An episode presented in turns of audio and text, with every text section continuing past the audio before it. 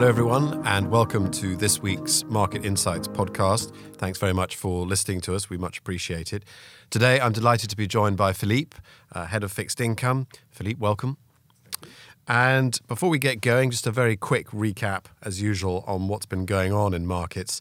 Essentially, we've had something of a, of a risk on, which I think one can trace back to softening of the rhetoric around the tension between China and the US when it comes to trade. And that's caused a market rebound, and we've got the S&P 500, you know, touching distance again of record territory. We've had uh, a concomitant recovery also in emerging market currencies. Um, locally here in the UK, we've had a strong ongoing rebound in sterling, which has gone from its low of about 122 to about 130 this morning as I speak to you on Tuesday, uh, against the backdrop of effectively the reduction in risk of a no deal uh, Brexit, although the actual path from here continues to be a little uncertain, which we'll come back to. And then finally, um, as far as the US is concerned, let's call it a benign uh, US employment number. Uh, people have been fearing a little bit more weakness, uh, but there's been a bit of reassurance in terms of that coming out more or less as expected. Um, and then the earnings season which is still at its early stages but is going quote unquote fine. And that's an English fine rather than an American fine, um, as in okay. And with the banks being, in some cases, uh, standout highlights reflecting slightly improved trading conditions uh, that we've been seeing. So, um, Philippe, really what I think we need to cover um, and I'm not going to apologise for this because it is so topical. We need to cover Brexit. Um, we need also to touch on your sense of where the China US uh, negotiations are going and their impact, and extend that into uh, your sense of the US economy, and then really end by focusing on what matters most, which is uh, your sense of rates from here and associated currency uh, implications. So, um, with that as our agenda, uh, Brexit. Here we are. It's Tuesday. One has to be very specific in time stamping this. It's Tuesday, the 22nd of October, um, at about midday. Um, and so, from this point, uh, what do you think is most likely to happen next? So, Parliament is about to sit and consider the withdrawal agreement, uh, which is a very large bill, um, enormous bill. Um, it's only 110 pages long, but it has you know, a lot of chapters that are very important. Uh, what is clear is the MPs uh, are sitting there saying, "Well, we haven't really had time to really understand everything, including the the deal reached uh, on Friday uh, with the EU." Um, so there's there's a lot of foot dragging uh, because they think the agenda is too tight. Now, um, there's going to be a few bounces uh, along the way. Uh, clearly, a few amendments are tabled. Already, there was one this morning to extend the uh, transition period by two years if we can't get it right by the end of 2020. Uh, which is a safe thing to do, obviously, because it's it's quite a tricky agenda. Uh, there will be other uh, amendments which the government may agree or reject, and so on. So we'll have a lot of bounces along the way. And I think uh, it is safe to say that uh, having it all done, uh, signed, gone through uh, the second reading, uh, committee stage, uh, report stage, third reading in in the House and the, in the Lords, all of that by the 31st of October is almost impossible. So there will be a technical extension granted by the EU to make sure that the Parliament can duly consider and, and duly do its job. Which um, Boris will duly not die in a ditch on, but will simply blame the broader Parliament for. Yeah, he, will do what he's done so far is basically blame Parliament for being, you know, just res- resistant to this whole idea of, of a deal. Uh, what's clear, so, but the few things we can be certain of is, is firstly, uh, the chances of no deal Brexit have pretty much vanished now. There will be a deal, and and that deal is the one that was negotiated. There won't be another one. There's going to be another negotiation. Um, the EU's done whatever it took to get it over the line, and clearly uh, the UK government uh, and, and, Boris Johnson in particular had to walk back a lot of these things he said he would not do. Um, but the point is, there is a deal, particularly around Ireland and Customs Union Association. Definitely. Yeah. So, um, so the fact that Northern Ireland is essentially in two customs unions now, the EU Customs Union and the UK Customs Union, is a quite a tricky act to to to monitor. Uh, the now, what are the risks uh, going forward? So obviously, we will get that deal. It will get voted through probably in you know in November, um, and everybody will declare victory. And at that point, we'll enter the transition period. And the transition period is a period during which we, there's a commission that's going to monitor the implementation of that dual, uh, that overlapping trade zone, and has to report monthly on progress. And there are some risks because the commission may find that it's actually not workable. Uh, it might have been a great idea, but it's not workable. And if at the end of that the commission says, well, you know what, we can't make this work, uh, it could be that at the end there is another reassessment that needs to be done, and, and which is when Nick Boles, one of the MPs, said, look, we need more time. The, the end of 2020 may be too near. Uh, my personal feeling, and I have no no proof of that, is that the EU probably will agree to a longer uh, transition period because it's in everybody's it's in interest. their interest yeah. as well. Yeah, yeah, very much. So, So. And 2022 is what I've seen. So kind of 2022 is probably the date by which Brexit will be finally finally done, um, uh, or at least. Uh, you know the, the previous regime will close and the new regime will sh- will have ne- be negotiated between now and then will open uh, and that's open to lots of other interpretation. So Brexit's going to preoccupy us in its implementation phase for the next two, three, five years, something like that. So, from um, an investment standpoint, I alluded to the rally that Sterling has had, which very much relates to, um, as you said, the elimination near term of no deal risk. Um, from the point of view of um, the UK rates market, where do you think we stand, therefore, against this backdrop? Yeah, that's uh, that's a tricky one because obviously uh, UK rates were had been pushed down by the uncertainty, and people have sought refuge in gilts, uh, which is obviously the the, uh, the the the riskless asset from the UK perspective. Um, and of course, ye- uh, yields have gone up since then because clearly the Bank of England won't have to ease in an emergency to support the economy. Um, however, um, you know the the, on, the goings on. I mean, first of all, we've had uh, industrial investment in this country has been essentially in recession for the last almost three years now.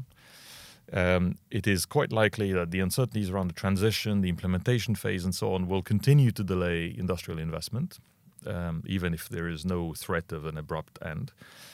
Uh, but the uncertainty will remain, and the idea that uncertainty is going to end when that, bill is signed and sent to the to Her Majesty for royal assent, uh, I think is just wrong. There's going to be plenty of uncertainty going forward, related to the uh, to the uh, the implementation of the deal and the and the transition period. So whether uh, we can now say, well, it's safe, to, safe for the Bank of England to start resuming its normalization of rates uh, in that framework, uh, I think is quite. It's too early to tell, and we're going to live in this limbo where uh, there's still a chance that you know the, the economy is still weak, um, and we know that uh, we know that we have job growth, we've had wage growth, and so on. But it, but in sectors of the economy that have very low productivity, so the potential growth of the UK is actually been is is actually low, and has gone lower since we've had such a such low investment.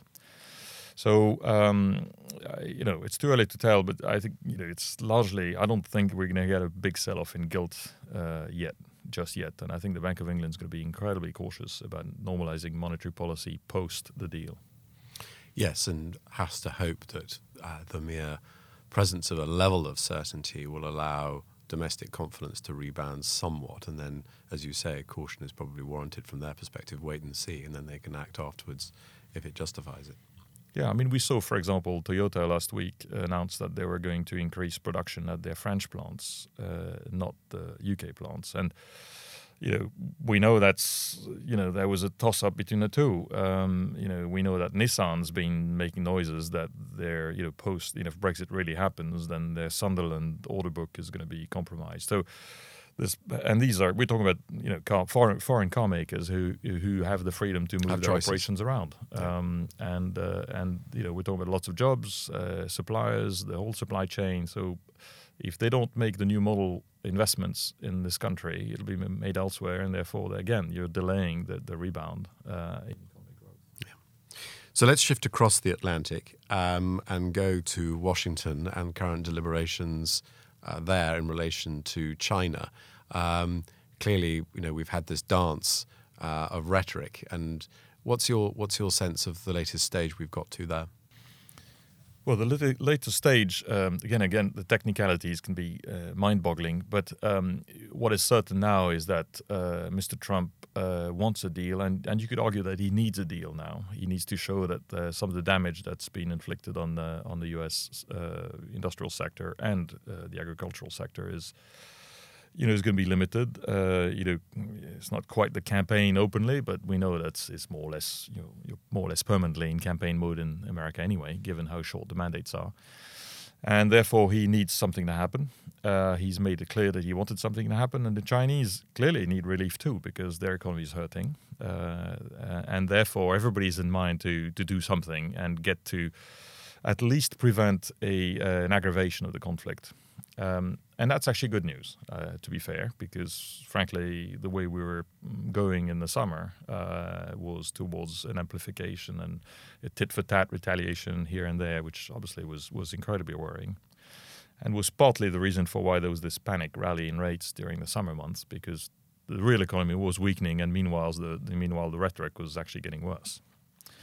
So, so that's good news.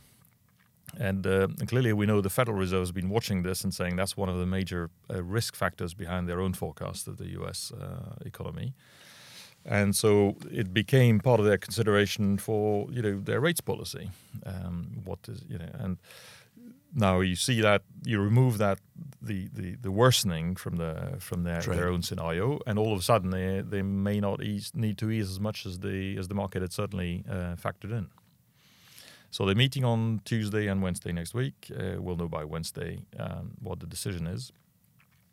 Um, our view is they will probably ease, but they'll probably make it uh, quite clear that uh, future policy changes will be only driven by data, and they have no preset uh, preset path. Preset path, and that way square the circle between the, the, the doves and the hawks that are definitely there at the moment. Uh, yes, there we have. Uh, it's it's interesting how split the uh, the governing council is, um, uh, the board of governors rather for the Fed, um, and uh, it's quite clear that some members feel they shouldn't have been easing, and others feel that they should be easing more. Um, and uh, Mr. Powell's been trying to maintain balance around his board table, um, and and it's a delicate ex- exercise. And in addition, of course, there's all the, the, the, bashing he gets from a regular basis by Mr. Trump, who's um, always telling the, the Fed that he would do a better job. if, we, if we if we step away from a, moment from from Washington itself and and the kind of volatility that that debate induces, and look at the industrial sector in the states. Um, what would your lens be on the industrial sector and where that's at from a cyclical standpoint right now? So the industrial sector in the U.S is not been immune to the slowdown in in the world economy. Um, uh, for those who follow a little bit the auto sector, um, uh, you, will know there's been a quite a, a, tough strike at General Motors, um, partly because they want to curtail some production, and uh, in some cases shut down plants entirely, or, or, if not shut them down, at least take away all the work in the plant, i.e., mothball the equipment, and and obviously the workers get furloughed as well. Uh, so that's been quite a tough conflict. Um, Ford has been, uh, you know, is, is, is, on the verge of losing its credit rating um, because they're uh, they're not doing so well either. So there is uh, there's plenty of pain in the car sector. Um, some of that partly inflicted by the renegotiation of the the now called USMCA, um, formerly called um, uh, NAFTA. that's not helped. Uh, so that was unfortunately partly inflicted by Mr. Trump himself. But um, but to be sure, that's a sector which globally has been under under the cosh, um, and uh, the U.S. has not escaped that. So the industrial sector in the U.S. is also slowing. Um, now against that, the housing sector seems to have been rebounding. Consumption's reasonably good. So so again, the you know we, we have we're going to have trend or just below trend growth, uh, with the industrial sector being the drag and uh, everything else being probably faster than, than trend. Right, and so um, again, from a from a market standpoint, uh, yes, therefore potential for rates to back up somewhat, um, and uh, and from an underlying earnings perspective, probably at the margin, expectations still a little too optimistic in aggregate as we go into next year. Yeah, I mean, it, they, they sort of have been always a little bit over optimistic, um, uh, and clearly all the stimulus that has been given to America to, to the U.S. economy by by tax cuts and so on has now uh, disappeared. So, so the the economy is left to its own normal devices. That, has been Keith's real core point, which is therefore, as you say, on left to its own devices and looking just slightly short of, of external stimulus at this point. Yeah, and and basically one should expect maybe trend or just below trend growth. Nothing nothing horrible, but nothing that you know was to be celebrated. And so, so what are your teams doing at the moment against that backdrop? Uh, so rates wise, we still have a, a generally uh, overall a long position, um, largely as a safety net against uh, deterioration. Um, we've reduced that uh, that long position. Um, we've partly reduced it by cutting our long in European rates. I mean, uh, it, the, the, the pricing for what the ECB might do went extreme. Frankly, uh, it went to, to an extreme level. Uh, I, interestingly, the market's now taking away all you know future uh, easing by the ECB, um, which is sort of an interesting fact because well, we never quite believed that the 10 basis points, the, going from minus 40 to minus 50 basis points, would change anything really for the real economy. Uh, but the market went on to price in another 20 or 30 basis points, and now that's been completely removed. Now you could argue that's basically maybe maybe a bit uh, too little being priced in. So we've removed uh, our long position in Europe, and uh, and we still have a you know, slight short position in gilts, but as I was saying earlier, uh, it, that's not going to be, uh, you know, we, we don't have such a big view now that gilts are backed up, um, and we'll probably cover that at some point. So that leaves us with, you know, a fairly pro-risk portfolio, but still an insurance uh, call on uh, long-dated U.S. rates, um, just in case something bad happens. And you know, we know we we can be a tweet away from uh, from uh, from a, a market accident, right? So we don't want to not have the protection. Right. Okay, we're sadly running out of time, so let, let me just do a, a brief recap. But before I do that, one last question. Sorry, uh, any particularly strong currency views on the back of that? My guess is. Probably. not. So we, we've had a, uh, a, benign view on EM currencies, and that's Mexico, Brazil, um, and some some of the Asians. Um, we still like some of the Asian currencies, particularly those less exposed to trade, like Indonesia and India. Uh, but apart from that, we've removed our, our short dollar, you know, uh, against the, uh, the, the long EM basket generally. Um, that leaves us uh, that leaves us with a small, you know, remaining long dollar position, um, but not material. Great. Um, and so, Philippe, thank you again for, for that. Just so, in very quick summary, uh, Brexit, obviously, the saga continues, but the key takeaway is no deal risk really now properly reduced. That's been reflected in sterling, which may edge a little bit higher from here. Um, from a UK rate standpoint, uh, unlikely that Mark Carney, Bank of England governor, will move preemptively, but will wait.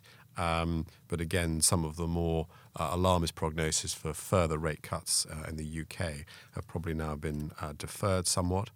Um, as far as China and the US is concerned, uh, that uh, trade rhetoric issue continues to uh, evolve, but it's in both parties' interest now, particularly with the electoral cycle beginning to kick in in earnest, for President Trump to get a deal um, of sorts um, given that his room for maneuver in terms of domestic fiscal stimulus is limited right now, and he knows therefore what's good for him, given the fact that the broader industrial sector, uh, particularly the auto sector, which Philippe you were talking about, remains uh, under pressure, even if that is partly offset by a relatively benign position in terms of US consumption. So putting that together from a US rate perspective, we've got the meeting next week. The expectation is that we will see a further um, cut uh, by Jerome Powell and friends, 25 basis points, but likely to be accompanied by comparatively hawkish rhetoric, as in we now really have to see how it pans out from here. Uh, and as we look into next year, your view is very consistent with that expressed by Keith, which is that it's dull, um, not necessarily disastrous, even if it makes the earnings backdrop uh, a little bit tougher. And then finally, in terms of positioning, um, you've recently cut um, some of your long rates position in Europe, um, moving towards a more neutral position in the UK for the reasons that we've just talked about, but have a slightly ongoing pro risk stance uh, towards rates in the US, which is, in a sense, something of an insurance policy uh, where Trump, as you put it, um, to tweet something uh, unexpected. Um, and that nets out to being a modest position uh, in favor of the US dollar uh, and a relatively sanguine view at this stage um, of selected EM currencies. Philippe, with that, thank you very much indeed. Hugely appreciate your time. Thanks everyone for listening. That concludes this week's call.